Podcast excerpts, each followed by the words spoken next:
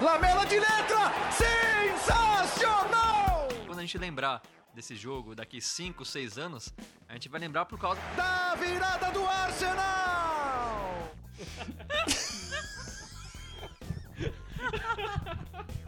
Sensacional! ai, ai.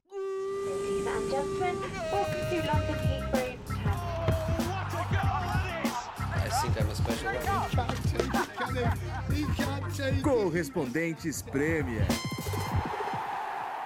That would be very nice.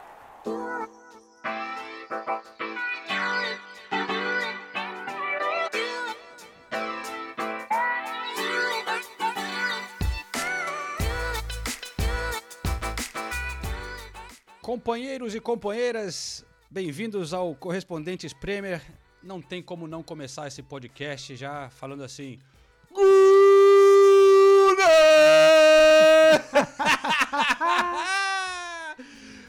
Bom dia, Eu galera! achei que ele fosse começar com chupa senise. Eu até que você se também, é comportou. verdade. Eu tenho respeito aqui. Vocês ganharam a Champions League, a Premier League? Qual, o que, que foi que aconteceu? Eu tô vendo toda essa animação, tá essa comemoração. Que torneio importante vocês ganharam? Ganhamos contra o maior rival. Quem acompanha futebol Ah. sabe o quanto isso significa. Se fosse um Palmeiras, sei lá, Corinthians, Flamengo, e Fla- Flamengo e Fluminense, você acha que a torcida não estaria comemorando? Vocês ganharam daquele time que vocês passam o ano inteiro falando que é pequeno, que ninguém liga. E aí quando vocês ganham de vez em quando, vira a maior festa do mundo. É, é desse time que vocês ganharam, é esse? Esse aí mesmo, aquele pequenininho ah, ali. tá, entendi. Só avisar, Renato Sinistro teve a audácia, a audácia de usar uma camisa do Tottenham para essa Não, gravação, hein? mas não é, não é audácia. Eu, Não eu, só do Tottenham, do Harry Kane. do Harry Kane. Não, Sério? isso, isso eu tenho que aplaudir, porque o, o torcedor de verdade é esse. É o torcedor que é na alegria e na tristeza tá com a camisa do clube. Perdeu, é a camisa do time no dia seguinte. Então, o Senise tá de parabéns aí pela, pela vestimenta dele hoje. É verdade. Eu não, eu não sou torcedor modinha que nem o João. Senise, saúde, Ulisses, Nathalie. Eu vi o Boa. Senise, ele tá com uma... O que que é? Eu tô aqui também. Pão tô caipira. aqui. Olha aí, eu não tô. Eu tenho. Eu tenho um. Isso aqui se chama. Como é que é o nome disso aqui? Até esqueci o nome. A, a bebida É. do Senise é até azul ali. Não, a minha é própolis, própolis. Eu tenho própolis aqui, ó. Eu vou brindar com Eu própolis. tenho água, desculpa. Eu, eu preparei um Negroni aqui pra, pra essa gravação. Ô, É louco, verdade. sério? É, sério mesmo. Cara, Você tem Campari em casa, bicho? Campari, vermouth, vermouth doce vermelho e gin. Delícia. Bom, gostoso, hein? O bar aqui tá ficando João. animado. Tá com tudo esse João, cara. Acho que eu Cara. nunca comprei uma garrafa de Campari na minha vida. É, eu também não. Eu também não. Tô equipado, vocês sabem que a minha fase é, é outra, né? Mas enfim, não vou entrar nessas histórias agora. Você chamou o Michael Oliver pra beber com você ou não? Ai, cara. Bom, cê- bom, é, peraí. Eu, eu teria vergonha de, de, de ser Tottenham nesse momento e tentar culpar o resultado do, desse derby no, no- na decisão do VAR. Honestamente. Depois da, da postura pífia, como diria Mauro César, Pife patética. patético. Mas eu sei que você concorda, Sinise. Esse que é o negócio, né? Não, a, gente já vai começar a falar sério ou a gente vai- ainda vai tirar sarro um do outro? porque porque, porque Uma eu, coisa não impede a outra. eu, enquanto torcedor, eu vou ficar falando do Michael Oliver, que foi um pênalti absurdo, que o amarelo do Lamela, o primeiro, não era pra ter sido. Ah, eu vou continuar peraí. falando isso. Agora, se é pra falar sério... Eu, eu acho que é, a gente tá começando muito, mu- muito cedo a falar sério. É. Mas é, é, se, é- se é pra falar sério, eu concordo com você. Foi. O Arsenal mereceu ganhar de 2x1 e de 2x1 foi pouco. Não, não, não. Dá uma pausa aí no sério. O que eu quero saber é, em algum momento o João soltou o chupa senise no, no Emirates? Porque eu vi muitos questionamentos sobre isso na- nas redes sociais. É verdade, João. É bom esclarecer isso daí. É bom esclarecer. eu, eu confesso que, assim, internamente, eu soltei. Passou pela minha cabeça, o sentimento estava lá. Mas, porém, eh, eu tô ali numa situação profissional, né? Ali no, no. Ge- Vários jornalistas, apesar do distanciamento social, outros jornalistas ali de trans- eh, televisões internacionais estavam perto. Eu acho que ficaria um pouco estranho, eu não tive essa coragem É, me arrependo um Faltou pouco. ousadia. Faltou, Faltou, ousadia. faltou. Faltou, faltou, Faltou. faltou, Eu faltou tô- malemolência, né? Um, um torcedor de verdade teria feito isso. Hum, Também. Mas o João é modinha, Mas né? como o João é Então- modinha, é. Aí ele foi lá, comprou um agasalho na saída do, do, do- do jogo, que é o agasalho que ele tá usando agora. Não, ele comprou uma, uma, um, um cachecol do jogo, Tottenham e Arsenal. North London Derby, ele comprou um desses, daqueles que, aqueles que o torcedor raiz adora, sabe? Aqueles que os torcedores sempre compram. Mas pior que eu sou modinha, assim, porque eu, eu comecei a torcer quando o Arsenal tava ganhando bastante. Então foi aquele torcedor que ganha, to- escolhe o time. Eu, eu vim aqui pro norte de Londres, eu tinha a opção, escolher o Tottenham ou o Arsenal. Eu olhei pro Tottenham e falei, nossa, que bosta. olhei o Arsenal e falei, pô, que time legal tal. Tem uns amigos que torcem pro Arsenal, tá, tá ganhando tal, ali nos anos 90, né? Eu falei, porra, não tem, né? Escolhi o Arsenal. A opção Então, era se essa. você, se, vo- se você chegasse hoje na Inglaterra, em Londres, você provavelmente, provavelmente seria Chelsea, é isso? Vamos, vamos agora, então, a apresentação de Enzo Castelo Branco aqui no nosso programa.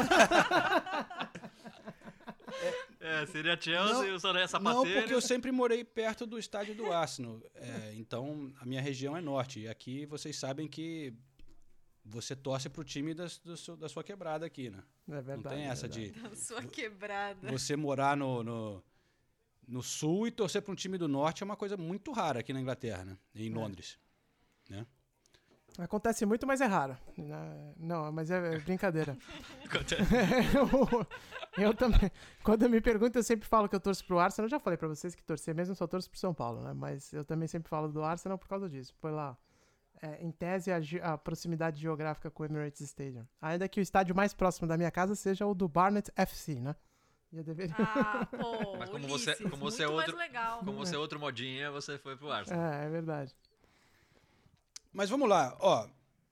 Ô, ô Senise, você trouxe uma participação do Paulo Andrade, a gente podia começar com isso, acho que. O que, que você. Eu, eu- eu trouxe primeiro, é, assim, porque o, o gol do Lamela, né, a narração dele fez, assim, um sucesso absurdo. E olha que a gente acompanha o trabalho do Paulo Andrade há muito tempo. E, convenhamos, não é um gol tão importante assim. É um jogo que não, não valia nada. E- e- e- e é um gol que não foi um gol de vitória, né? Na verdade, foi um gol de derrota. Mas a verdade é, João, esse jogo era tão ins- insignificante e o resultado foi tão insignificante que quando a gente lembrar desse jogo daqui 5, 6 anos, a gente vai lembrar por causa do gol do Lamela, não por causa da vitória do Chelsea, do, do Arsenal. E a gente vai lembrar também por causa da narração do Paulo Andrade no gol do Lamela. Então, Olha vamos só. ouvir a narração e ouvir o Paulo Andrade logo depois. Falando isso, ó. Porra, tá na frente na tua casa? Eu, eu, a mim não saiu Na hora gol que você ainda. falou narração do Paulo Andrade, ele narrou um gol do Liverpool agora, 1x0, gol do Jota. É, Porra, eu a tô gente tá vendo. gravando enquanto tá passando o Wolverhampton e Liverpool. Mas vamos ouvir o Paulo Andrade narrando o gol mais importante e mais bonito da rodada. Tome lançamento. E bola bem lançada para o Reguilon. Cruzamento agora por baixo. Lucas na deixadinha. Lamela de letra. Sensacional!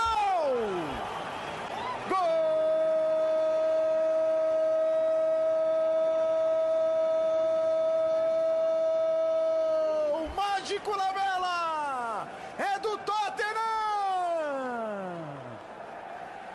Uma finalização! Uma única finalização! Foi sacanagem a finalização de Lamela! A batida de letra fez mágica para enganar a todo mundo! Um gol de craque, de craque de Eric Lamela! Olha o recurso, ó!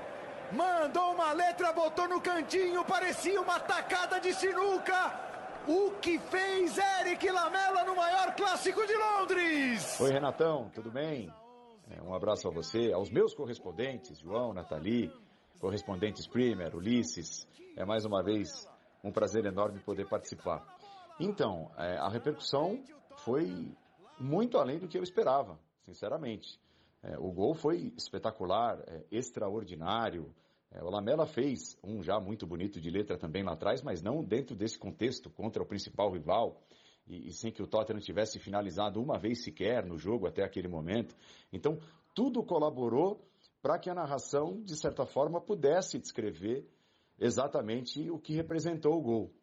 Eu tenho uma forma de narrar que é, é óbvio, descrever o lance, narrar o lance e, e depois enquanto os jogadores estão comemorando, torcedores, quando os estádios recebem a torcida, é, eu descrevo de uma outra forma, contextualizando, usando elementos que eu já trouxe à narração, é, digamos uma maneira mais lúdica de descrever o gol. Mas nem sempre a gente consegue, é, os narradores conseguem encaixar as melhores palavras, né? É, eu não consigo. Às vezes tem, tem gols assim bonitos que, que eu penso depois, poxa, eu devia ter dito dessa forma, eu devia ter falado isso. Uh, se eu tivesse dito de uma outra maneira, a sacada seria mais inteligente, mais legal. E eu acho que no gol de ontem não ficou faltando nada. Assim, os elementos que eu trouxe, aquela coisa da tacada de sinuca, foi a impressão que eu tive na hora. É, a mágica, porque para mim, e eu acho que para as pessoas que, que estão revendo o gol até agora, soa como mágica o movimento do Lamela. Então foi, foi tudo muito bonito e que bom que as palavras me vieram à mente, as palavras que representaram naquele momento aquilo que eu estava sentindo. E eu acho que aí está o X da questão. Nesse gol eu consegui encaixar a maioria das palavras que eu gostaria de dizer e que eu acho que descreveram de maneira lúdica bem o que foi aquele momento. E até para entrar na brincadeira de vocês, uh, depois, rapaz, eu, eu chamo o comentarista e chamei a intervenção de quem? Quem estava no estádio? João Castelo Branco. E lógico, lógico, sem sacanear, sem clubismo, sem nada disso, a deixa que eu dei para o João Castelo Branco foi: João, é, e você é um privilegiado por ter visto essa maravilha de tão perto. Aí eu olho para o lado, o Mário Marra, comentarista, está com os olhos arregalados, olhando para mim, tipo: é, é, Você sacaneou João? Você está sacaneando o repórter? E eu pensei comigo: não, é, de, de maneira alguma. É, são anos e anos de trabalho, brincadeiras à parte, a gente conhece o tanto que ele gosta, o quanto que ele torce pelo Arsenal, mas são muitos e muitos anos de parceria e eu sei o quanto o João é profissional, jornalista, imparcial, brilhante. E, então, é, naquele momento, não foi de forma nenhuma a minha intenção sacanear um torcedor do Arsenal, mas justamente botar na roda alguém que teve o privilégio de ver um momento mágico deste perto, né? Agora, entrando na brincadeira de vocês, sinto muito, João, sinto muito por você ter visto esse momento mágico de tão perto. É, um abraço, valeu, é, mais uma vez, é um privilégio poder participar com vocês. E olha, eu acho que essa narração, ou esse gol, entra numa lista de, não sei se top 5, mas top 10 com toda certeza. Talvez top 5 dos gols mais emblemáticos, das narrações mais emblemáticas é, que eu já tive na carreira recentemente. É, tipo Agüero do Milagre, é, Neymar contra o Vila Real, Rooney de bicicleta. eu acho que esse gol do Lamela pode ser lembrado por muitos e muitos anos. Que bom, né?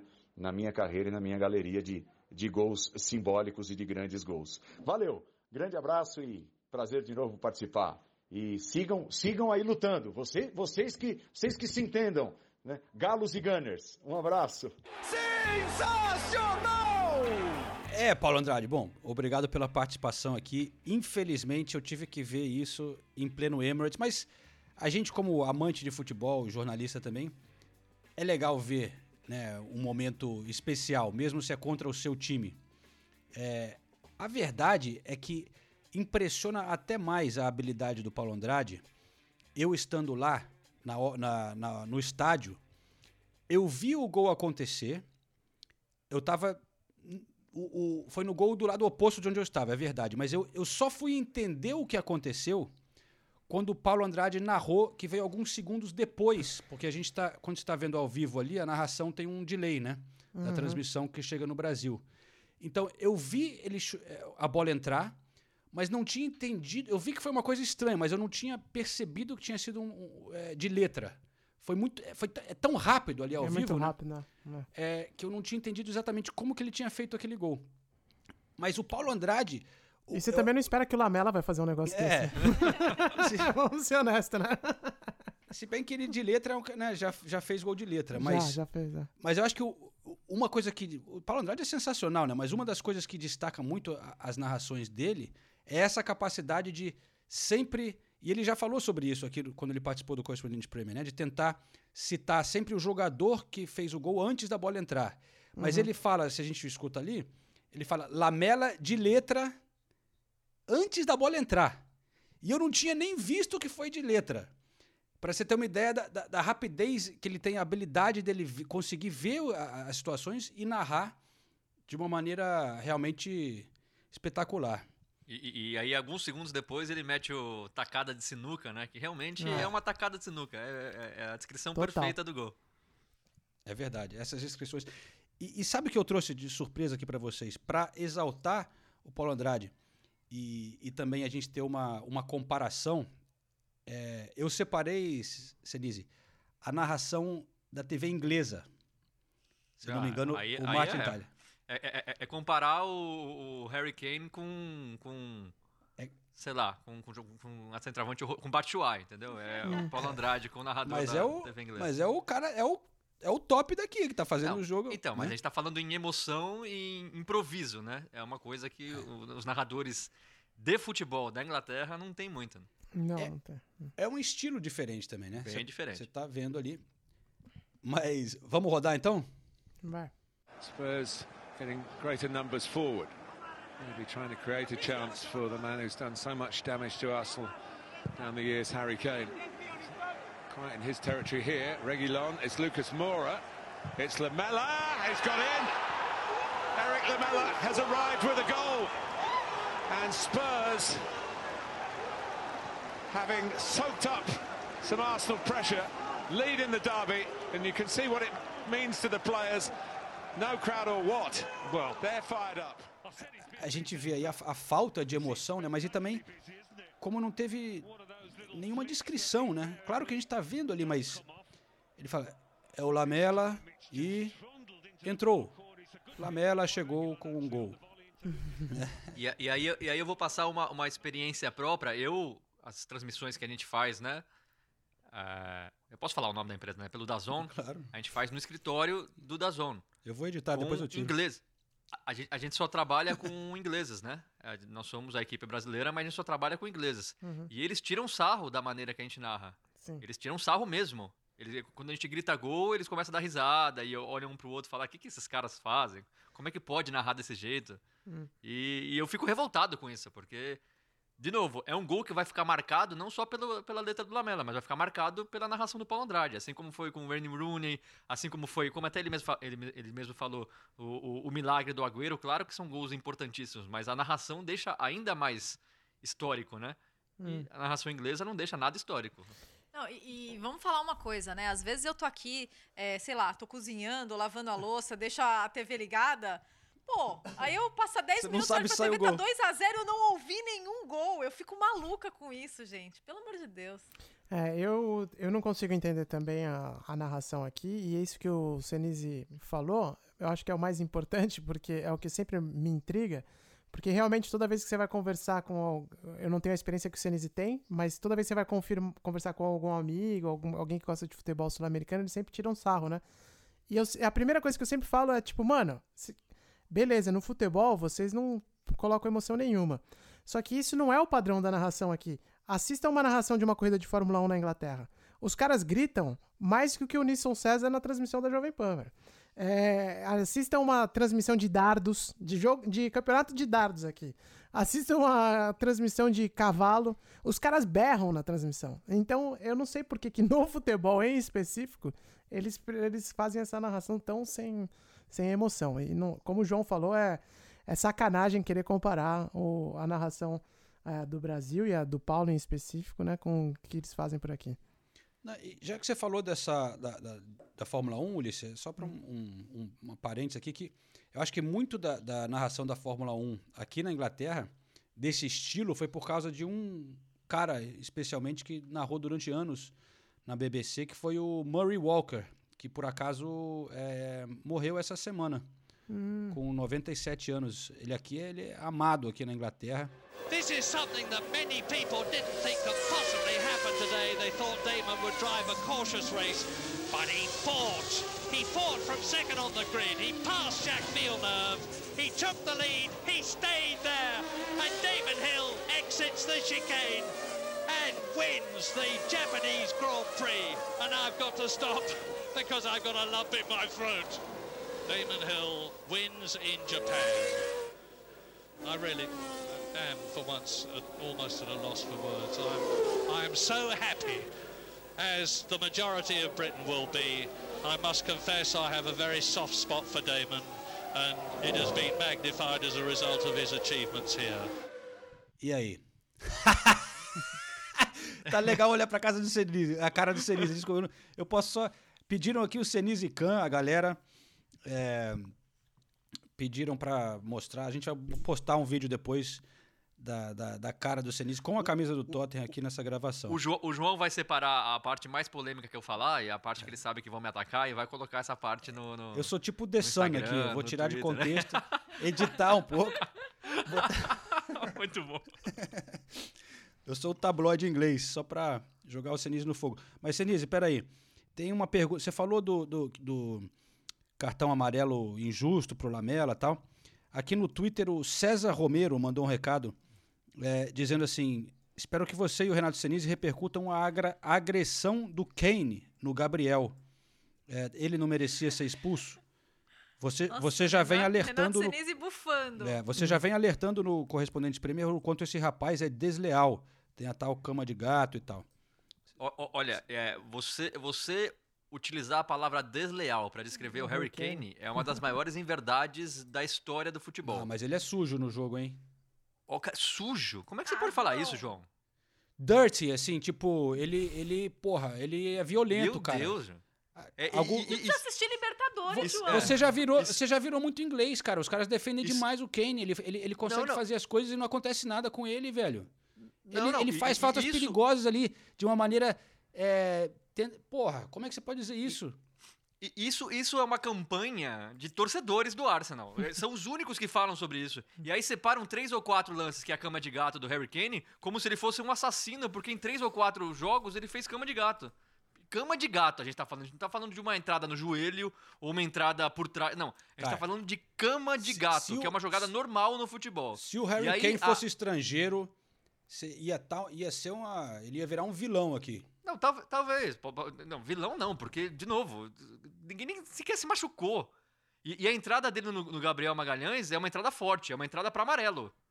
Você chamar o cara de sujo por causa de uma entrada daquela de jogo, até na narração, na, transmi- na transmissão inglesa, eles falaram do lance, falaram que o Harry Kane estava errado e que ele estava visivelmente incomodado com o jogo. Ele estava revoltado, assim, a bola não chegava nele, então ele estava nervoso. Que é uma, é uma- é uma coisa normal de um jogador de futebol. E a entrada dele no Gabriel Magalhães, é, de novo, é uma entrada forte. Eu acho errado não ter sido dado falta e nem ter sido dado o amarelo. O amarelo, pra mim, é claro. Agora, nem vermelho é. Aí vai falar que o cara é desleal por causa de um lance desse ou por causa da cama de. Gente, cama de gato. De três ou quatro jogos que ele fez. Aí chamar o cara de desleal. E é- não é não é porque é o Harry Kane, não. É- a gente vê no futebol, é, é o que a Nathalie falou. Vai assistir a Libertadores que você vai ver o que, o que, que é desleal. Ou Mas então, também a até Libertadores não jogadores- pode ser referência, né? Porque Não, tem muita ou então até- deslealdade, né? É, ou, ou até outros jogadores, sei lá, o, o Royberg não é desleal, mas ele entra duro durante o jogo. Ele tá sempre arrumando briga nos jogos do Tottenham. Não, não, Se não. você quiser falar dele, a gente pode até abrir Não, uma não, não. discussão. Agora, o, Harry O Kane. não Royberg entra duro, mas o. O Kane é meio safado, assim. Ele, ele, ele não entra. Safado. Você fala, cê fala com ironia cama de gato, mas cama de gato é perigoso pra caramba, Pra cara. Você chega é. assim, cê- fingindo que não é nada, mas o cara pode cair de cabeça e quebrar o pescoço, velho. Você, porra. É, é- é- Gente, eu acho. sério. E ele faz. Não é três vezes, umas dez vezes. Tô- é, E, e- e, de novo, pode ver, isso aí você só vai achar reclamação disso nos twitters e redes sociais de torcedores do Arsenal. São os únicos que falam sobre isso. É, o Dirty Kane, essas coisas aí. Você não vê, você não vê gente falando sobre isso. É, é uma coisa que. E esse é o problema. criada- Ele é protegido aqui na Inglaterra. Não, é, o, o- o- o- problema é a gente ficar concordando com contas de Twitter de torcedores do Arsenal falando mal do Harry Kane. Aí já é demais, né? Bom, vamos concordar a discordar, então, nesse É, assunto. vamos. né? Vamos.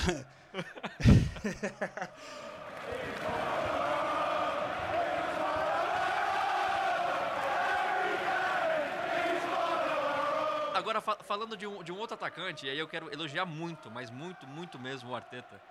Porque o que ele fez com o Aubameyang foi, Foi. espetacular. Foi espetacular, porque o- e- e- ele avisou antes do jogo que o Aubameyang não estava por causa de problemas disciplinares. Aí todo mundo descobriu, né, que foi que ele chegou atrasado e parece que não é a primeira, nem a segunda, nem a terceira vez que ele chega atrasado pro jogo. E aí imagina a situação, todo mundo esperando o capitão. Detalhe é, É uma o vergonha isso. hoje é o capitão do Arsenal É. o capitão chegar. E o Arteta tem a coragem de tirar ele do jogo mais importante do campeonato inglês, né?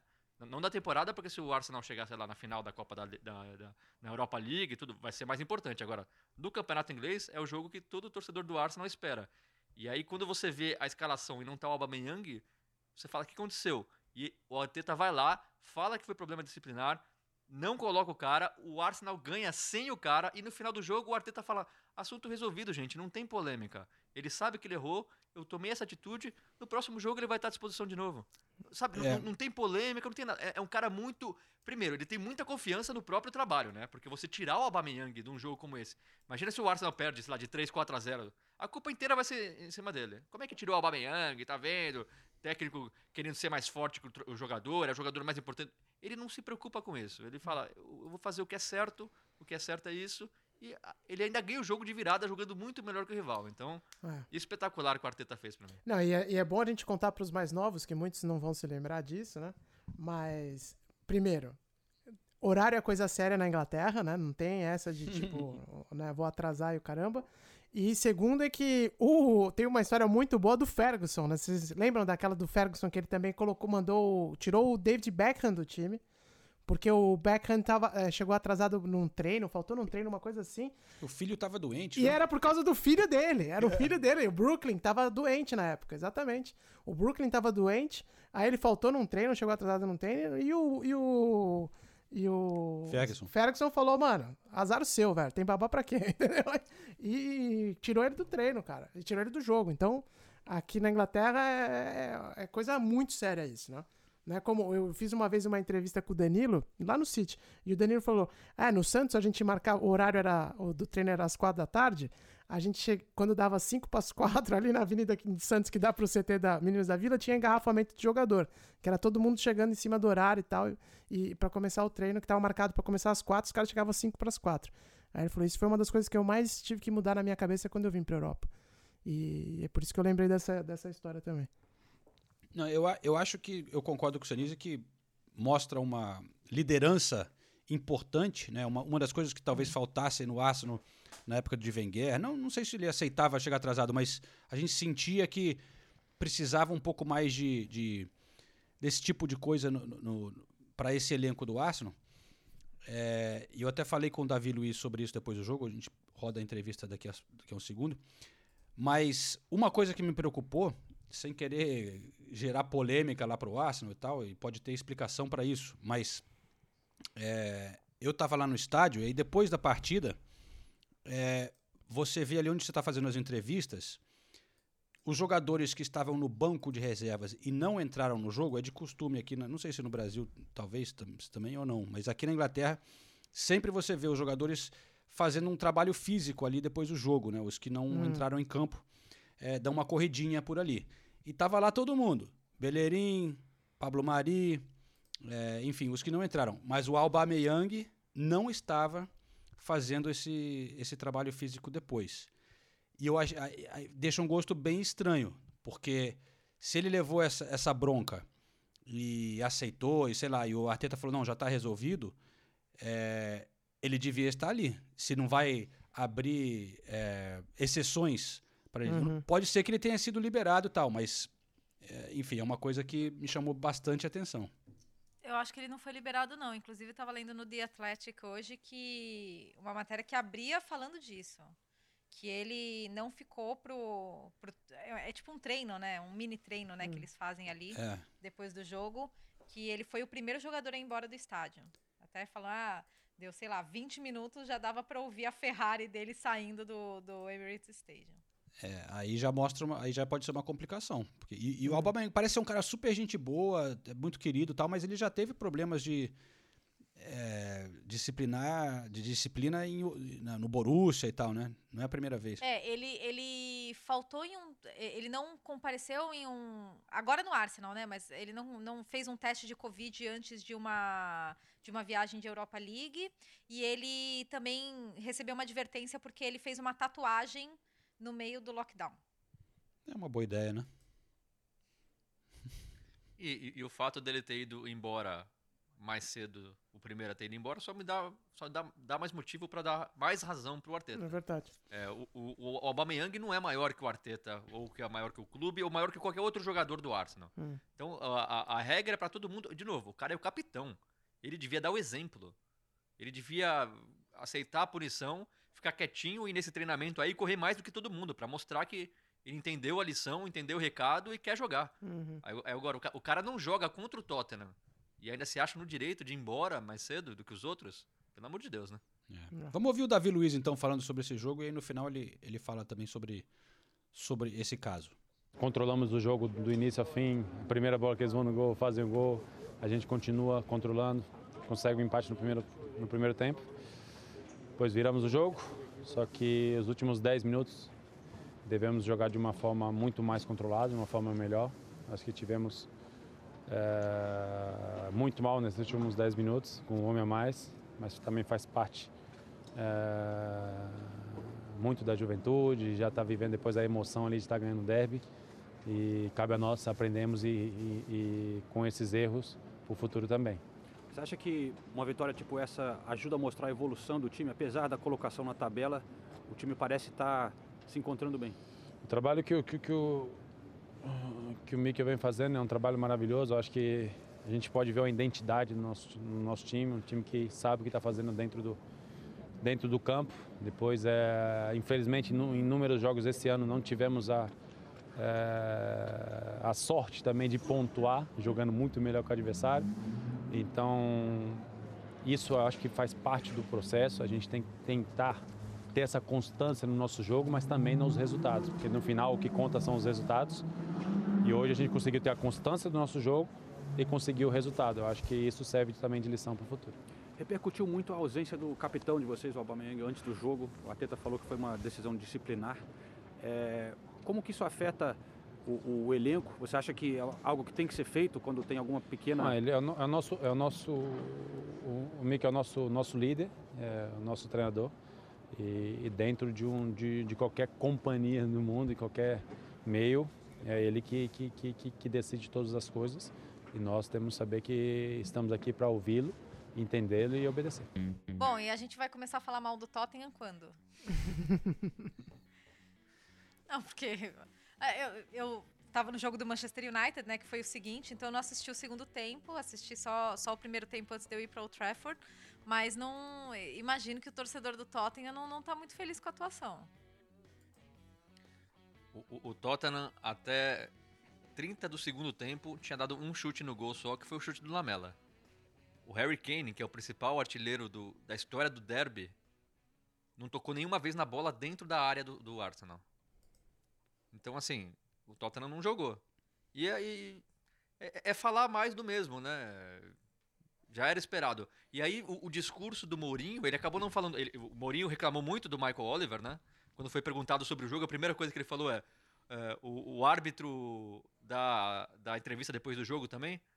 A repórter deu um e falou: ah, não, porque ele deveria falar.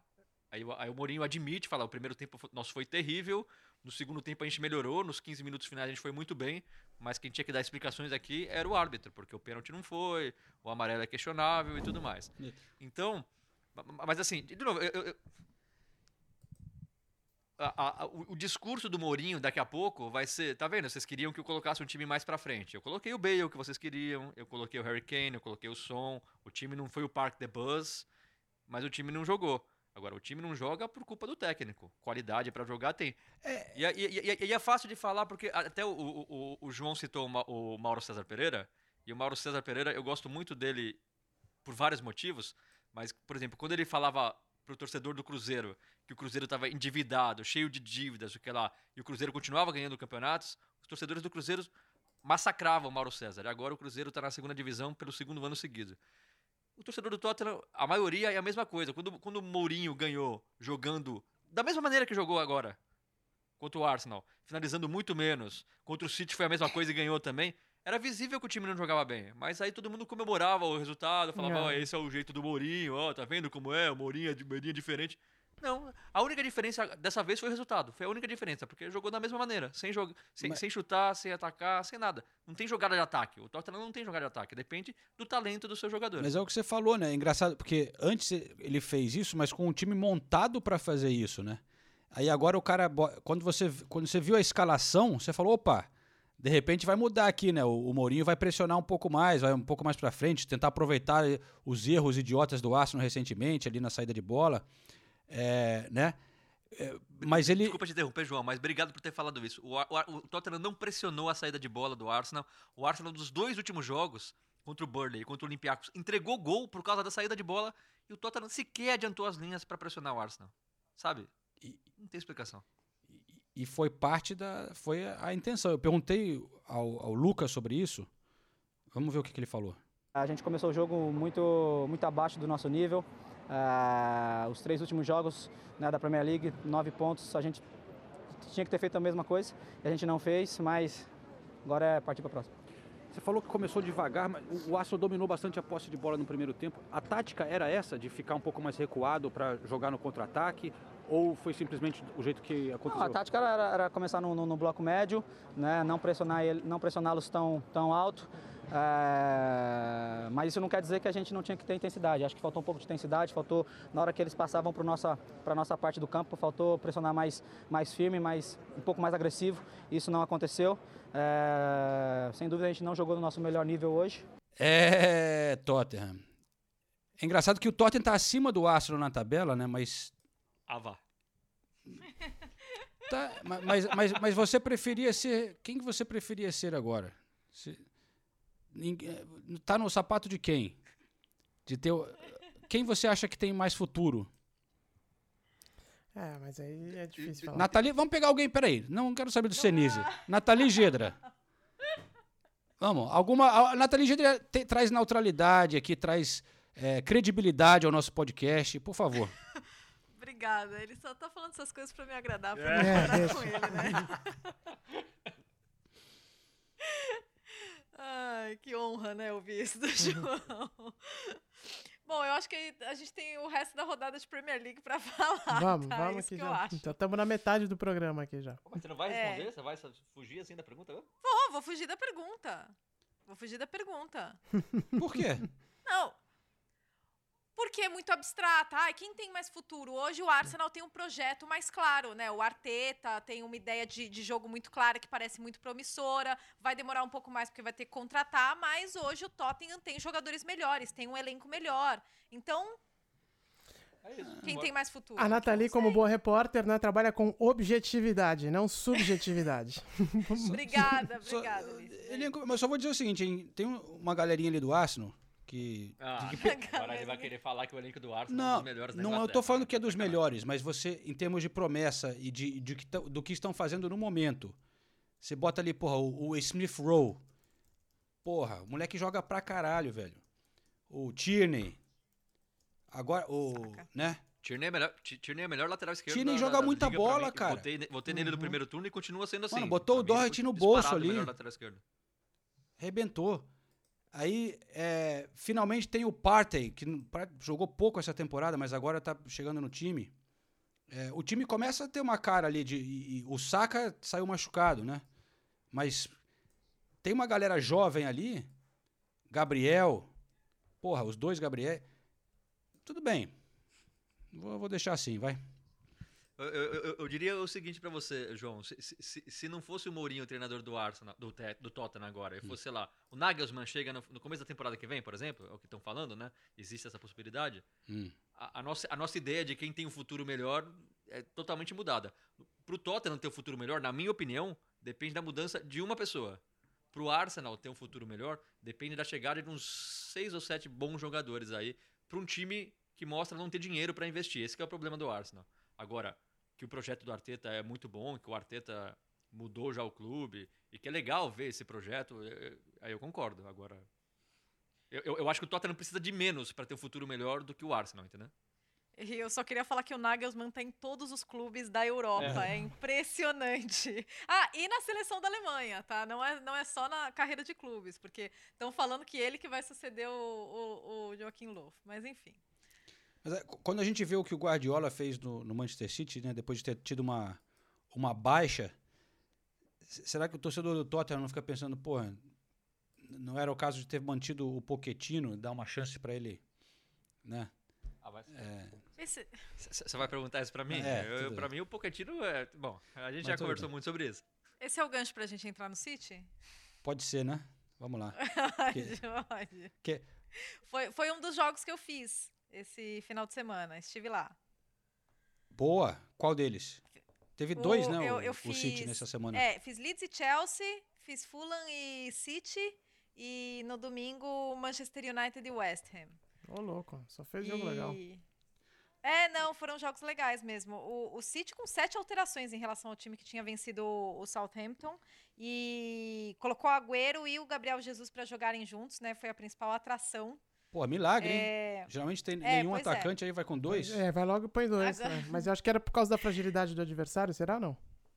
Então, na verdade, eu perguntei. É, ele, o, eu perguntei também sobre a formação com três zagueiros, Hum. né? Inclusive, já vamos ouvir o Pep Guardiola, que eu falei com ele depois do jogo, porque o City jogou com três zagueiros e, e ele falou um pouco sobre essa questão de rodar o elenco. Vamos ouvir o Pep.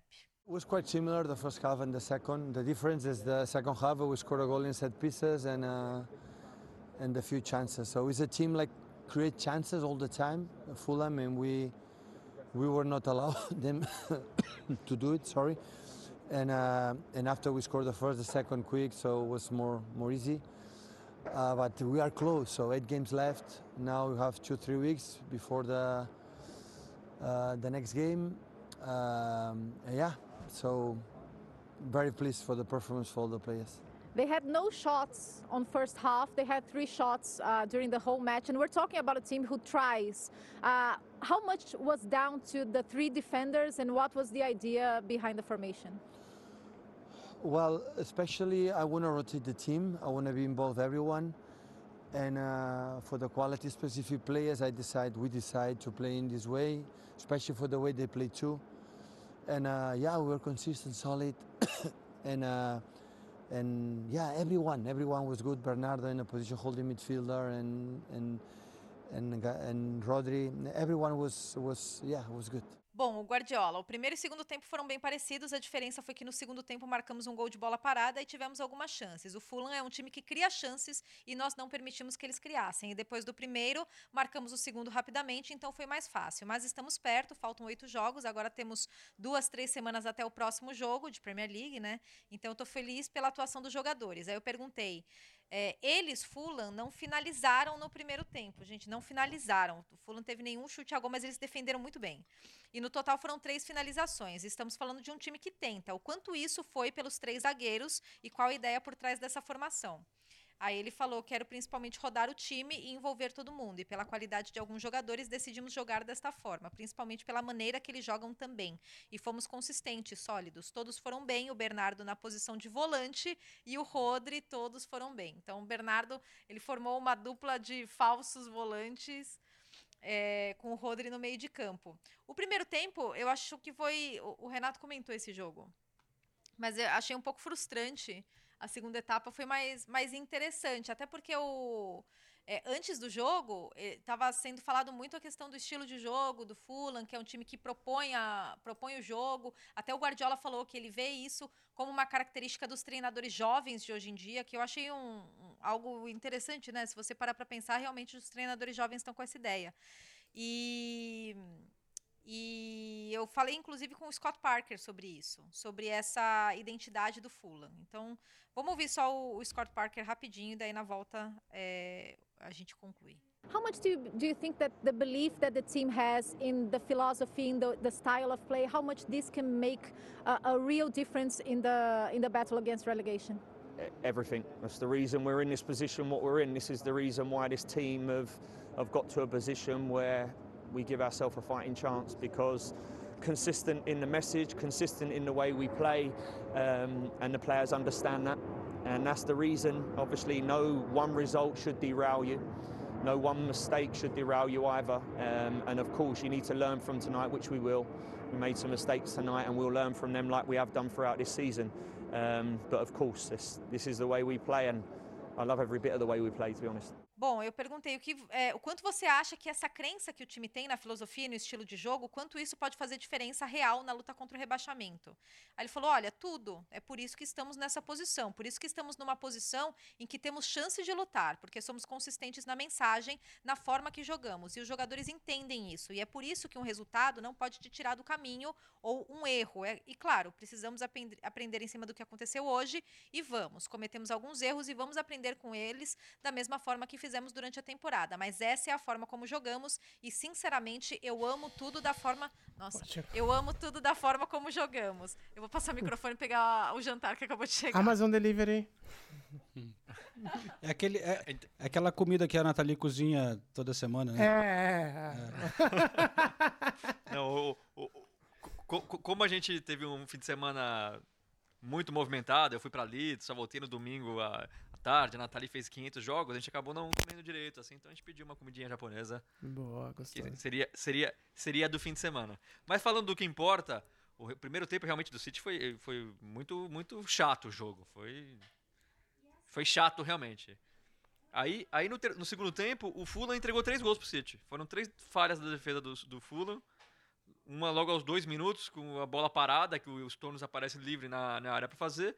E os outros dois, os, os- os- saída de bola errada do, do Fulham, gol do City. Um foi de pênalti, que o, o, o Tosin, que inclusive foi revelado pelo City, o zagueiro do, do Fulham, ele perde a bola pro Agüero e ainda comete o pênalti no Agüero e aí entrega o jogo. Em 15 minutos do segundo tempo, estava 3 a 0 pro City. O detalhe é, é a 13 terceira vez que o Gabriel Jesus e o Agüero saem jogando juntos pelo City.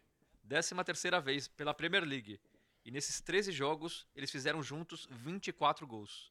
9 do Gabriel Jesus e 15 do Agüero. Quase dois por jogo. E é algo que o, o- o Guardiola usa pouco, né? Geralmente usa em jogos menos importantes, jogos que a probabilidade do City vencer é, é muito grande, né? Como foi contra o Fulham. Tem o primo desse cara que você falou que não deu tão certo, né? É o, o Tonão. Conhece? Ah, meu.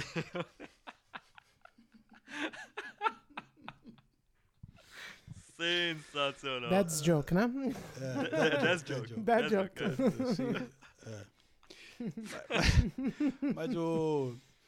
O Sterling ficou fora desse elenco e foi às redes sociais aqui na Inglaterra para desmentir que tinha teve problema com o Pep Guardiola e tal aqui, falando que era besteira.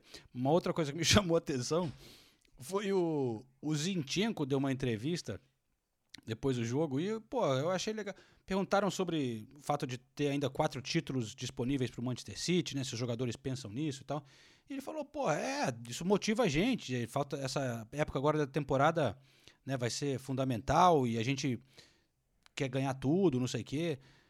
E aí o Guardiola deu uma entrevista, ficou bravo com ele, reclamando, falando que ele não pode falar isso, pensar nos quatro títulos, que isso é um absurdo, que tem que estar focado só no próximo jogo. Aquela conversa de.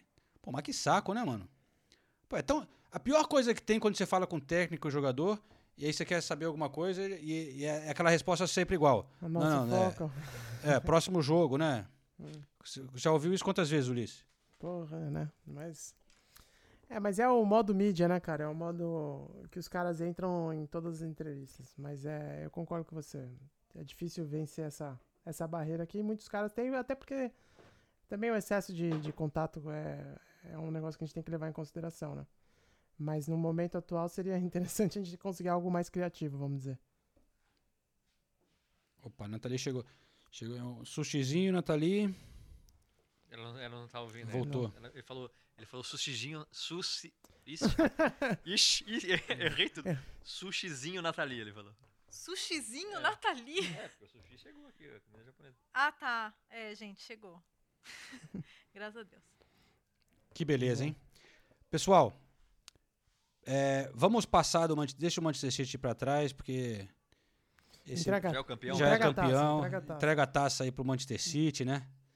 É, teve também o Manchester United vencendo essa rodada. né? Também não foi um grande jogo, não, né? Não, não foi. Então, o primeiro tempo foi, né, sofrível. E o segundo, não? Foi melhor? O segundo melhorou porque o segundo o West Ham é, resolveu entrar no jogo mesmo, né? Primeiro tempo, o West Ham não, teve pouquíssima iniciativa. O Manchester United até tentou alguma coisa, mas nada demais. Tanto é que o único gol da partida foi um gol contra, né? Mas, Mas o Mas- Fabianski estava bem, né, também. Fabianski estava bem, de novo, né? É, é, então, eu fiquei, eu, fiquei mais desapontada, na verdade, com o West Ham. no- porque eu esperava que eles tivessem um pouco mais de atitude no primeiro tempo. É, aí, na segunda etapa, o, o United também cansou um pouco. É, desta- destaque, eu destacaria, além do Bruno Fernandes para variar, é, o, o Rashford e o Greenwood. Eu acho que em alguns momentos eles foram importantes também para para imprimir um pouco mais de ritmo para o United, que estavam bem moroso assim em alguns momentos do jogo. E eu fiquei muito feliz que depois do jogo eu consegui falar com o Mark Noble. O Mark Noble foi titular, tá? Olha, ele tem o quê? Uns É, 43 anos? ele tem 33, que eu fui até pesquisar, que eu também fiquei nessa dúvida. Mas é, ele foi titular porque o Lingard não jogou, né? O Lingard não pode enfrentar o, o United, porque é, é dono dos direitos dele. Inclusive, o Lingard foi até Manchester. Eu cruzei com ele lá em Old Trafford. É, porque geralmente quando o jogador não, não joga, ele não viaja, né? Ah, Deve Mas ter ido o, o tomar o quis- chazinho na casa da avó dele, amiga do Ulisses, lá, né? Quis dar um oi pra galera ali, cumprimentar todo o pessoal. E, e o Mark Noble essa semana anunciou que ele que a próxima temporada vai ser a última temporada dele no West Ham. E ele é um dos maiores, maiores, maiores lendas da história do West Ham e um jogador extremamente relevante. A próxima temporada dele é a 18ª temporada dele no West Ham. É um negócio absurdo, né? Esse é um cara nobre, aí, né? Mais uma, mais uma, vai. 2x0, João, Dad vamos, joke vai. Total. Ele, ele, Dad ele, joke, ele tá tomando, joke. É, ele tá tomando o negocinho dele Sim, aí, ele tá Nil, feliz é. que o- Cor- que Corta o Campari aí, corta É. o Campari. só me resta chamar o Noble, tá?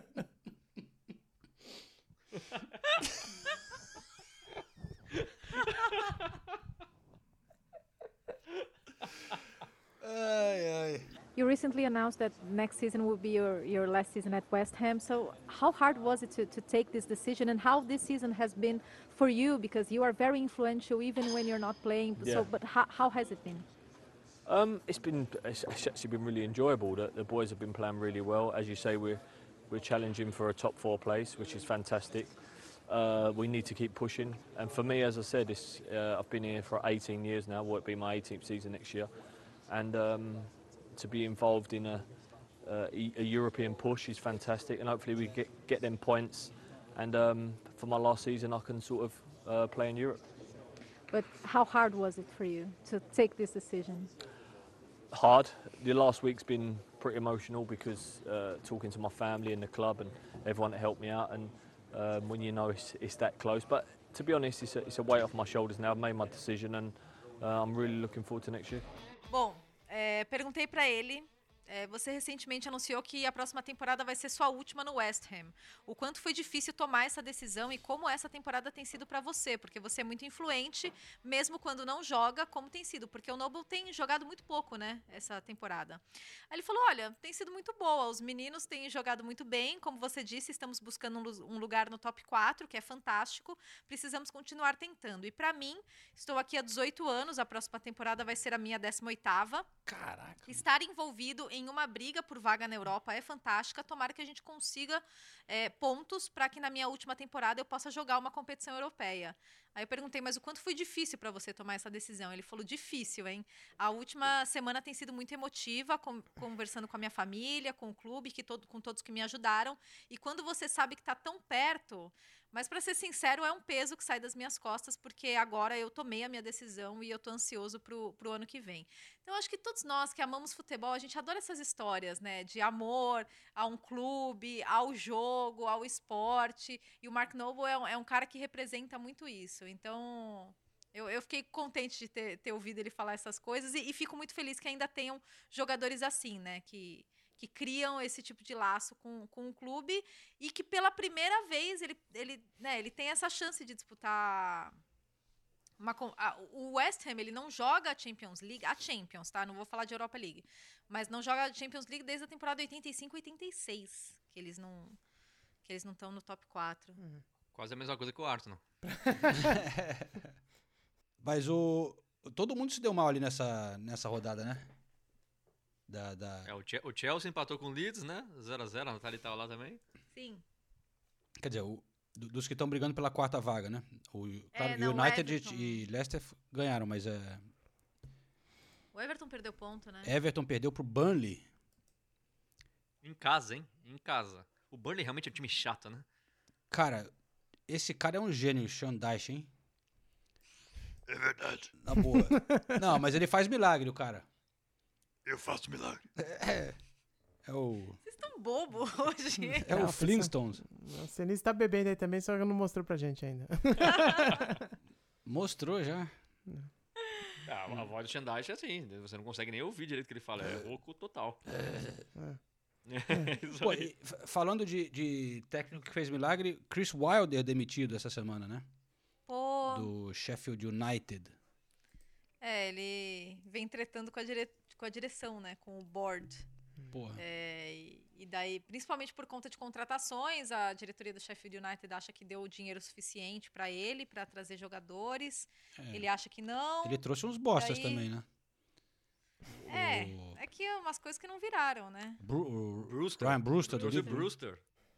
Ma- ma- Mas, agora, fa- fa- falando rapidinho do, do Chelsea, É, não, sim. É, Eu fui até Ellen Road. Não, primeiro só fazer um parênteses aqui, uma, uma breve declaração de amor a esse estádio, né? Pô, que estádio legal que é o Ellen Road. Nossa, é, é muito legal. É muito antigão, é tudo é velho, os tijolinhos, é demais, né? Aquele estádio realmente é demais. Ah, e, e, É, aliás, fazer- o jogo do que foi citado nesse episódio, realmente, se não me engano, era o Manchester United e Leeds. Na verdade, é o jogo que o, que o David Beckham foi barrado. Mas perdão. é um- uma grande rivalidade também. Exato, é. E, e fazer uma declaração de hostilidade ao clima em Leeds, que o Renato conhece melhor do que eu. Pô, é chove, ventando pra cacete. Nossa, tava terrível. É, inclusive, ah, e o estado da grama, né? Que é uma polêmica aqui na Inglaterra, essa questão do gramado, né? O Leeds, até antes do jogo, emitiu um comunicado se desculpando, falando que teve problemas com a grama, eles trocaram a grama recentemente. Mas, na verdade, e na sexta-feira o Guardiola falou na entrevista coletiva dele que o gramado do Etihad não tá bom. Que não tá no nível de. E, e o do Craven Cottage também não tá bom. É, isso antes do jogo contra o Fulham. Falou que o gramado do Emirates, por exemplo, tá bom, do Enfield tá bom, de Old Trafford tá bom, mas do Etihad não tá. E, e aí vocês perguntam, né, por que, que tantos clubes estão tendo pro- problema com gramado? É que o do Leeds, gente, o gramado do Ellen Road, eu nunca fiz um jogo de Premier League com gramado daquele jeito. Não só porque tinha muita falha, principalmente nas laterais, né, mas a grama saía o tempo todo, sabe? Os jogadores é, corriam e você via a gra- grama pulando. E... Qual a razão que eles chegaram a alguma conclusão?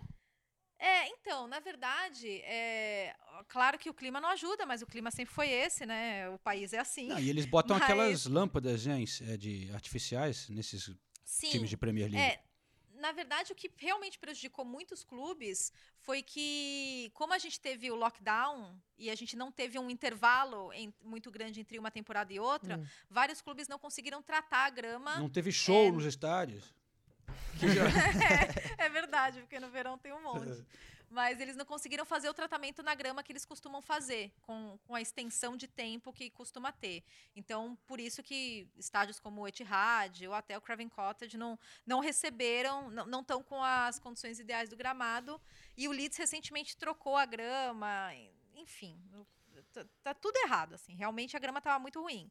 E foi muito irônico, né? Porque é um, um jogo que todo mundo tava esperando que ia ser uma chuva de gols, Hum. né? O Chelsea vem fazendo gols. O Leeds é um time que sempre, né? É, sempre propõe o jogo e foi 0 a 0 Mas foi um baita 0 a 0 Inclusive, o primeiro tempo foi muito legal, com bola na trave, com lances dos dois lados. É, o Thomas Tuchel, ele colocou o Pulisic para jogar naquela posição que já jogou o Hudson Odoi, já jogou o Rhys James, que é aberto pela direita. E ele falou, eu queria dar uma chance para o Pulisic. Ele já tinha falado isso em outras coletivas. Ele conhece o Pulisic desde a Alemanha, né? Trabalhou com ele no Borussia Dortmund. Mas colocou... É, hum, não foi um sucesso retumbante, mas acho que acho que pode dar certo, né? É, até ele mesmo ele mesmo falou que o Pulisic teve alguma dificuldade, teve uma certa dificuldade, né, com é, principalmente no, no começo foi um jogo difícil para o Pulisic, né, ali naquela posição. Colocou o Havertz de novo como centroavante, é, que ele já tinha feito antes, e aí depois do jogo eu falei com o Thomas Tuchel. Então, vamos ouvir as explicações dele pro, pro jogo, porque também teve uma pequena polêmica do lado do Leeds. Vamos ouvir o Tuchel primeiro. we see a team with uh, new ideas and uh, absorbing all this but for the manager the balance between being happy for seeing the team absorbing this idea and being a bit frustrated with the lack of accuracy how is that yeah this is the balance that we have to find and right after the match is always a, a disappointment and we can see in the dressing room now that, that all the players are disappointed but but we did not lose and we, we have many many good things in, in this game where uh, we will point the finger also to. And um, this is difficult to play here. The, the pitch is in a bad condition. It was very slippery. The, the, the, opponent is a strong home side who put a lot of pressure on you. So we adapted to many difficulties today in a way that I like a lot. But right after the game, of course, you feel that it was possible to win. But we know also that it's uh, maybe sometimes not possible to win 10 in a row, 12 in a row, because everybody wishes for that. And, and so we will focus on, on the things that we did good and uh, keep on going. We've seen Hudson Odoi and Rhys James uh, playing open in the right, and Yeah. today uh, Christian, and now Kai Havertz again in the nine and a half uh, position. Uh, how is the process of doing th- these new roles for these players? And, and if you could talk about Pulisic Yeah, today. I think I think that Kai is, is for me a striker. Um, he likes to be in a in a high position. Sometimes he can drop and, and, and drive with the ball on his foot because it's his strength. But he, he's very comfortable in his high positions and in arriving in the in the box and six yard box to finish and to have the last touch, uh, where he's normally very strong and precise. But unfortunately, not today. Christian, we tried today to give him the chance to, to start for us. Uh, we made him play as a wing back on the on the right side to to to have maybe an advantage in, in, in one-on-one situation and to use his speed. He started very very aggressive and created some one two big chances for us and later was a bit difficult for him. So he did well, but was not too easy. Bom, eu queria falar que eu, eu fiquei muito feliz de falar com ele, porque eu tenho acompanhado as entrevistas do Tuchel, eu acho ele muito figura, muito carismático, então eu tava, tava ansiosa para falar com ele. Aí eu perguntei para ele, ó, vemos um time com novas ideias e absorvendo tudo isso, mas para o treinador, o equilíbrio entre estar feliz por ver o time absorver essas ideias e estar um pouco frustrado com a falta de precisão, como é isso? Aí ele falou: sim, é o equilíbrio que preciso encontrar e depois do jogo é sempre uma decepção. E podemos ver no vestiário agora que todos os jogadores estão desapontados, mas não perdemos e temos muitos pontos positivos nesse jogo que também vamos apontar. É difícil jogar aqui, o campo estava em uma condição ruim, muito escorregadio, o adversário é forte em casa e coloca muita pressão em você. Então nos adaptamos a muitas dificuldades hoje de uma forma que gostei muito, mas logo depois do jogo, claro que sentimos que era possível vencer. É, só que sabemos que às vezes não é possível vencer 10, 12 jogos seguidos, porque todo mundo quer isso. Vamos focar nas coisas que fizemos bem e seguir em frente. Inclusive, ele falou que para ele o Kai Havertz é um centroavante, que ele tem, que ele gosta muito de estar perto do gol nas posições mais avançadas e, e que para ele o Kai Havertz e, e que às vezes ele vem de trás carregando a bola, que é um, um, um ponto forte dele, mas que para ele o Kai Havertz é um centroavante. Então, não sei o que vai ser do Tammy Abraham, sinceramente. Ca- Cada dia mais é, fica difícil entender. É, porque já temos o Giroud aí, pedindo passagem, que quando entra faz gol. E ele não, não parece estar morrendo de amores pelo Abraham, né? E só para ir além dessa questão do, do gramado, que foi citada aí mais uma vez, é, a gente tem que entender também que, para além da questão esportiva, que é sempre a principal, a questão técnica, o gramado também representa a imagem que a Premier League quer propagar, né? De ser tudo no lugar, de ser tudo arrumadinho. E ela é, o gramado é um dos pontos da virada do campeonato inglês, né? De quando a, a cozinha foi colocada em ordem, né?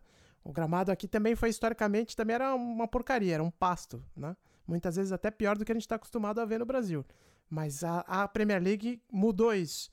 Né? Foi a retirada das grades, foi o gramado, é, o espetáculo todo ser de primeira linha E, e é isso que a gente espera também que aconteça no Brasil em algum momento. Porque no Brasil, mesmo com as arenas tão lindas, ah, muitas ainda não têm o gramado até hoje, né? Muitos estados até hoje não têm gramado decente, né? Aliás, é é interessante isso que você falou, Ulisses, da- das, existe- existem várias regras que os clubes têm que seguir para jogar na Premier League em, em- em termos de imagem que você passa, né? Você Uhum. que, eu lembro quando a gente conversou com o, o Thiago, faz muito tempo, num podcast, eu e você, Ulisses, ele trabalhou no Middlesbrough, Sim. e ele falou um pouco sobre como que o clube tinha que se preparar para passar da Championship para a Premier League, os gastos que tinham de você ter que adaptar para poder jogar a Premier League, coisas que a gente nem imagina às vezes, tipo o, o, o nível de iluminação. É, Pra torcida, né? tem, tem um certo nível de para a torcida e para o campo, porque tem que ser a luz correta ali. Cê- às vezes você vê um jogo de uma divisão inferior, a imagem não tá igual, né? Tá um pouco mais escuro, não sei o que. Você vê que a Premier League é sempre aquela né, É. a luz igual, transmissão lindona. para ficar e para ficar todo mundo para ter um padrão também, né? Isso é muito importante. Para ter um padrão. É, que é o que a gente não vê no Brasil, por exemplo. Você vai no estádio do Palmeiras, que é muito é, moderno e muito bem feito, a qualidade da, da iluminação é maravilhosa. Aí corta para uma transmissão no Morumbi, o Morumbi é o terror dos fotógrafos, porque a iluminação do Morumbi É. hoje em dia é uma tragédia. É um campo escuro, você não vê a torcida e tal.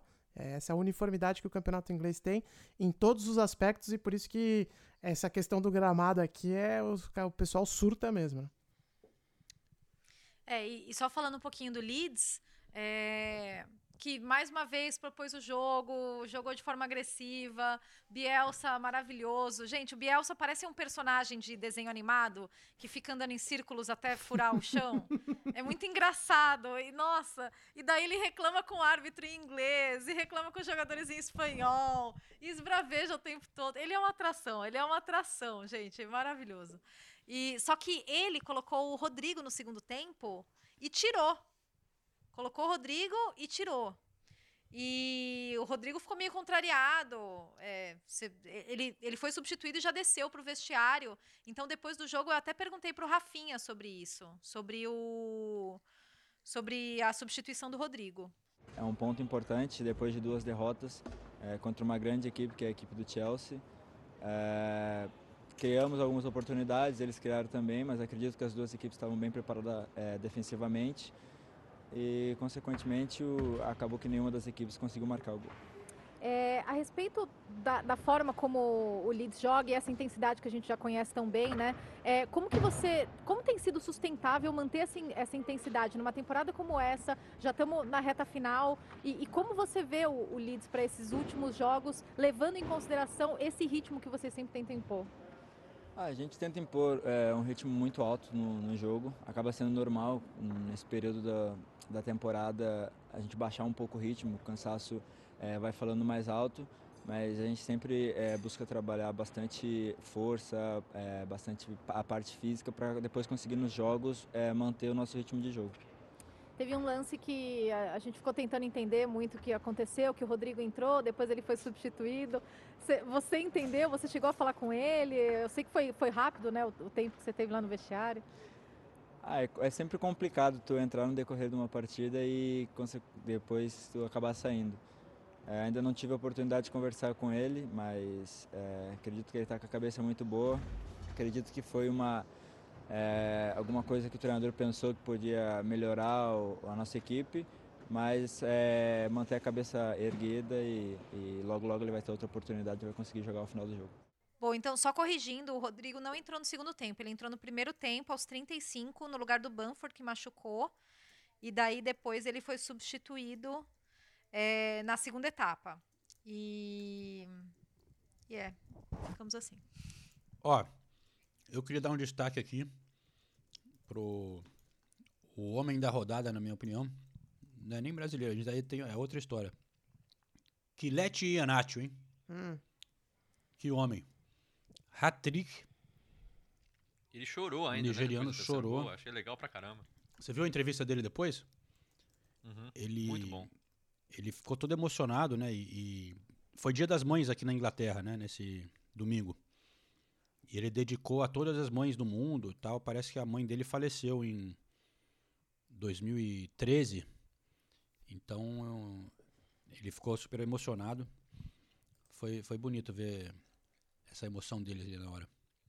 E, e ele é um dos caras que, assim, pra todo mundo é meio que unânime, né? Que o, o Leicester é um dos times que melhor contrata na Premier League, né? E o Iannacci é um cara que não deu muito certo, né? Não, não, não apresentou tudo o que se esperava dele. Então ele sempre fica com essa cobrança. Aí, no momento que o Vardy não consegue fazer gol, no momento que o Leicester precisa demais da vitória, ele vai lá e mete três gols.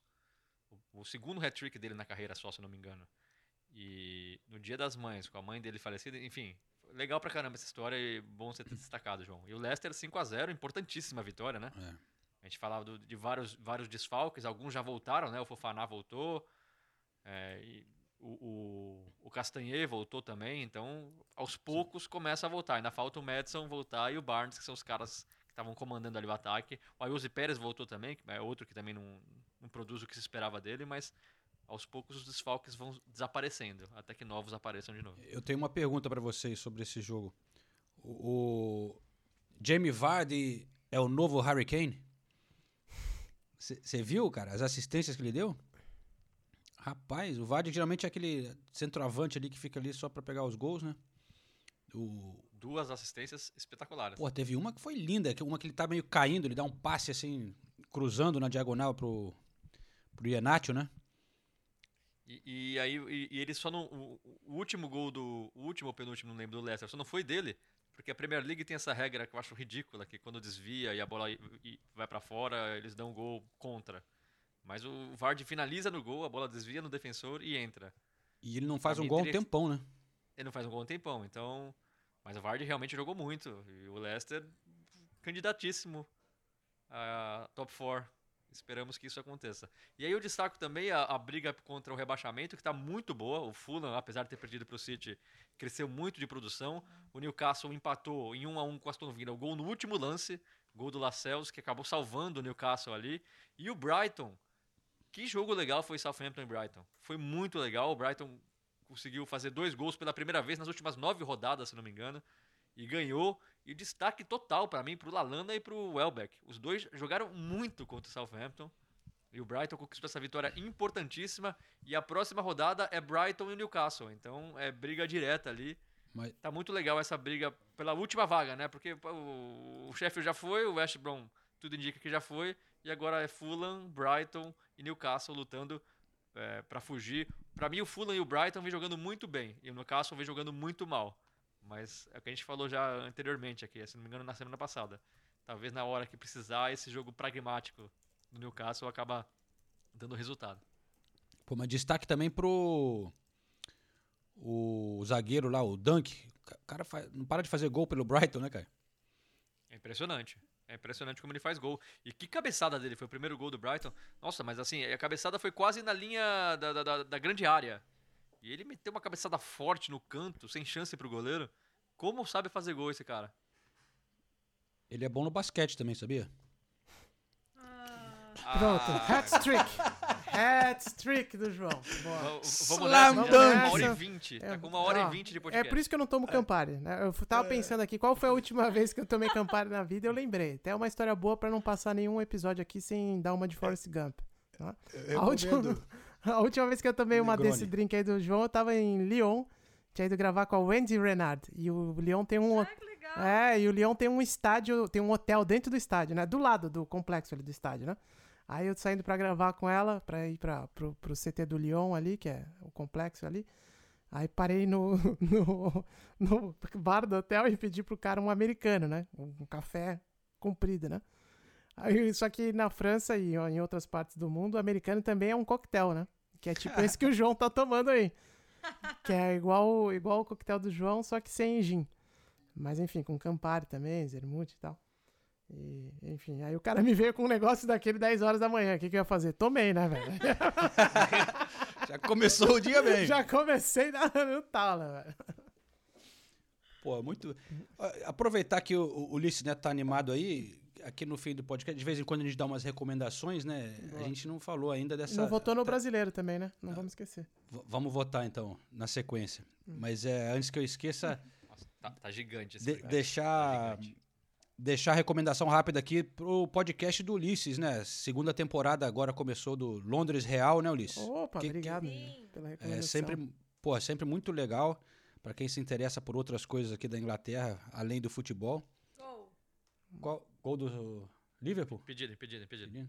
Ah. Qual- que- É, só, só, só pra deixar claro, a gente vai falar pouco, quase nada do Liverpool, porque a gente tá gravando durante o jogo do Liverpool, Sim, tá ganhando claro. de 1x0 do Overhampton aos 85, o Salah acabou de fazer um gol, foi anulado por impedimento, o VAR vai confirmar porque ele tá impedido, mas vitória importantíssima do Liverpool nessa briga aí pela quarta colocação. É, né? foi tirar o, Nu- Tem- foi tirar o William José da Nilce, né? Se tivesse deixado o William José, podia ter empatado o jogo. Mas enfim. Ih, rapaz.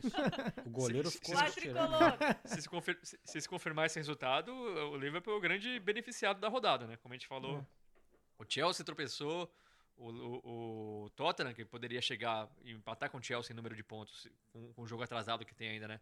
Também tropeçou.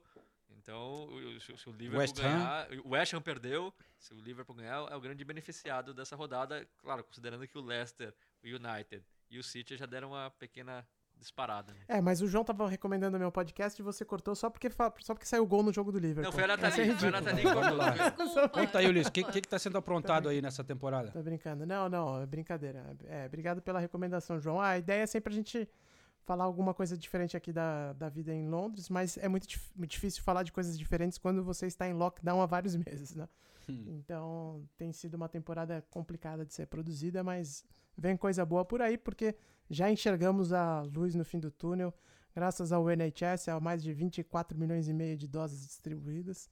É, não, mais ainda, 24,5 24,5 milhões de pessoas que já tomaram a primeira dose, né? Fora os que já tomaram a segunda dose também. Então, o Reino Unido tem é, previsão de fim de lockdown e aí eu acho que a coisa vai melhorar, mas por enquanto eu vou fala- tentando fazer uma crônica aqui, outra ali, às vezes fazer é, uma. uma é, falar de alguma história que esteja acontecendo aqui, mas a ideia é que o podcast volte ao ar livre em breve, assim que as coisas melhorarem aqui também.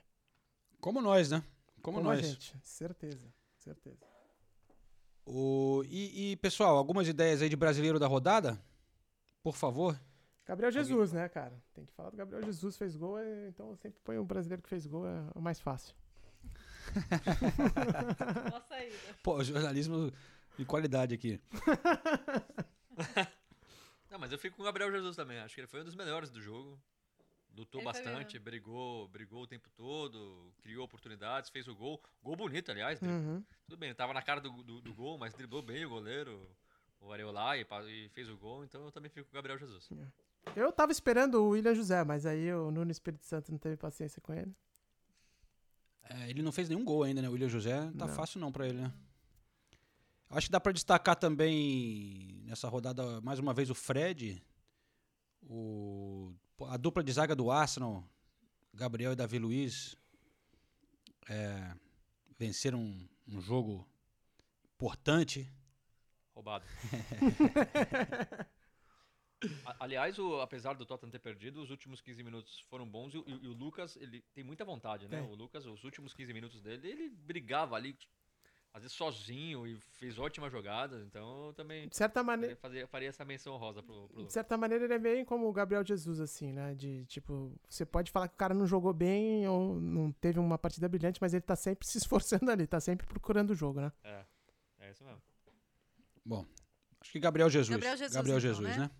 Beleza. E para encerrar, eu posso anunciar para vocês, companheiros e ouvintes, que cerveja no parque com cinco amigos, ou seja, nossa gravação do podcast ao ar livre Uhum, uhum. juntos, será possível daqui a 13 dias. Olha aí. Então, não é semana que vem ainda, mas na falta- próxima. Falta, com- Quantos dias? Isso, 13. 13? falta combinar com o tempo, né? Porque se tiver um dia como hoje, por exemplo, eu não vou. É, tem esse detalhe, né? É, mas se tiver bonito dia, quem, quem sabe, né? Tentaremos. Tentaremos, tentaremos. Por isso que inventaram guarda-chuva aqui. É isso aí. Só, só- só não pode levar a Campari ou cerveja, que senão vai ter gente indo pro lago de Uh. novo, então... Hoje teve o, hat- teve o hat-trick do, do Dead Joke. Vamos ver aí quanto... Cara, recebi muitos recados sobre o lago, sobre a represa, sobre gin tônica. Muito obrigado. Que é isso. A gente deveria fazer um, um- reality, né? Quem quer namorar com o João? Aí a gente pega e vai, vai fazendo Olha, uma... é uma grande né? ideia, hein? É uma grande, ide- é uma grande ideia, hein? Vamos fazer, vamos fazer. Uma versão, uma versão nossa do The Bachelor, É então. isso, é, isso aí. Ah, o Di- E pra entrar, E pra entrar no reality tinha que mandar vídeos de bambolê para os melhores, as melhores a gente seleciona e aí vão participar desse reality. Eu vou ser o alcoviteiro aqui. Então, audiência feminina, ou masculina também, né? Porque o João não tem dessa. Pode mandar aí os seus, os seus, Ah. as suas mensagens que a gente, que a gente faz o filtro aqui pro, pro reality. Quem quer namorar com o João? No, no momento. Mandem vídeos do bambolê. No momento eu estou preferindo mulheres, mas nunca fecho as, as portas para no futuro as coisas mudarem. Aí, tá vendo? Tá? Mas. Tô muito feliz que o Ulisses conseguiu meter um alcoviteiro no Correspondentes Premier. Não, e, e quando a gente tá falando de reality show, assim, não- demais, não- demais, A gente não tá Ulisses. falando de uma coisa séria. Outro, né? outro, É. outro patamar, tá? Outro Outro patamar. patamar. Mas eu não sei se essas conversas me ajudam muito na minha causa, para falar a verdade aqui. É, por exemplo, vou dar um exemplo aqui. É, a gente imagina que alguém como uma amiga, né? Tipo, Hum. vamos dizer, Nathalie Gedra, por exemplo. Ah! Que, né, uma, porra, super gente boa, é, ju- né? Com certeza Hum. tem várias amigas aqui na Inglaterra. Até hoje me apresentou a Zero zero, zero amigas. Então, tô começando a achar que eu falo muita besteira por aqui e tal. Ela, ela fala, "Bom, eu vou apresentar esse cara pra minhas amigas, nem que porra. Ah, você tá começando a achar que você fala muita besteira aqui. É, olha aí. Ah, tá vendo? Deixa, né? Tá com a autoestima alta, é bom, é bom. Já falamos sobre amigas, João. A gente já teve essa conversa, hein? Olha, eu, a- assim, de bate-pronto, amiga da, amiga da Nathalie, que tá solteira e que poderia ser apresentada pro João e ele já conhece, na verdade tá só faltando combinar isso daí, é a Isa Palhari, né? Então dá pra gente, dá pra gente fazer esse, esse meio de campo aí, né? O que, que a audiência acha? A Isa Palhari combina com, com o João? Vamos começar esse movimento, não? Caraca. Essa aí vai dar, causando. essa aí vai dar audiência. Mas estamos no meio de uma pandemia, não dá pra pensar em relações pra- longa até distância. Paris, né? Não dá pra ir É, até Paris. Muito obrigado. Muito obrigado pela recomendação. Beijo pra Isa, grande amiga de todos nós. Boa. Mas, Beijo, Isa. é, enfim, acho que a conversa aqui já tá. A gente esqueceu que estamos gravando um podcast, né? Chega. Não, tá, tá- tá com uma hora e meia, sem sacanagem. Com as entrevistas e com o Paulo Andrade, tá com uma hora e meia. Não, chega, vambora, vai. Todo mundo tem que trabalhar aqui. Quando, quando não é o João que vai editar o programa, É, ele, ele dá- ele se empolga e chama um monte de entrevista e tudo mais. e- É. E, aí ficamos assim. Beleza, então. Boa sorte na edição, Renato Senise, essa semana. Abraços, Gunners, pra todos. Valeu, pessoal. Beijos. Valeu, gente. Cruzamento agora por baixo, Lucas na deixadinha, Lamela de letra, sensacional!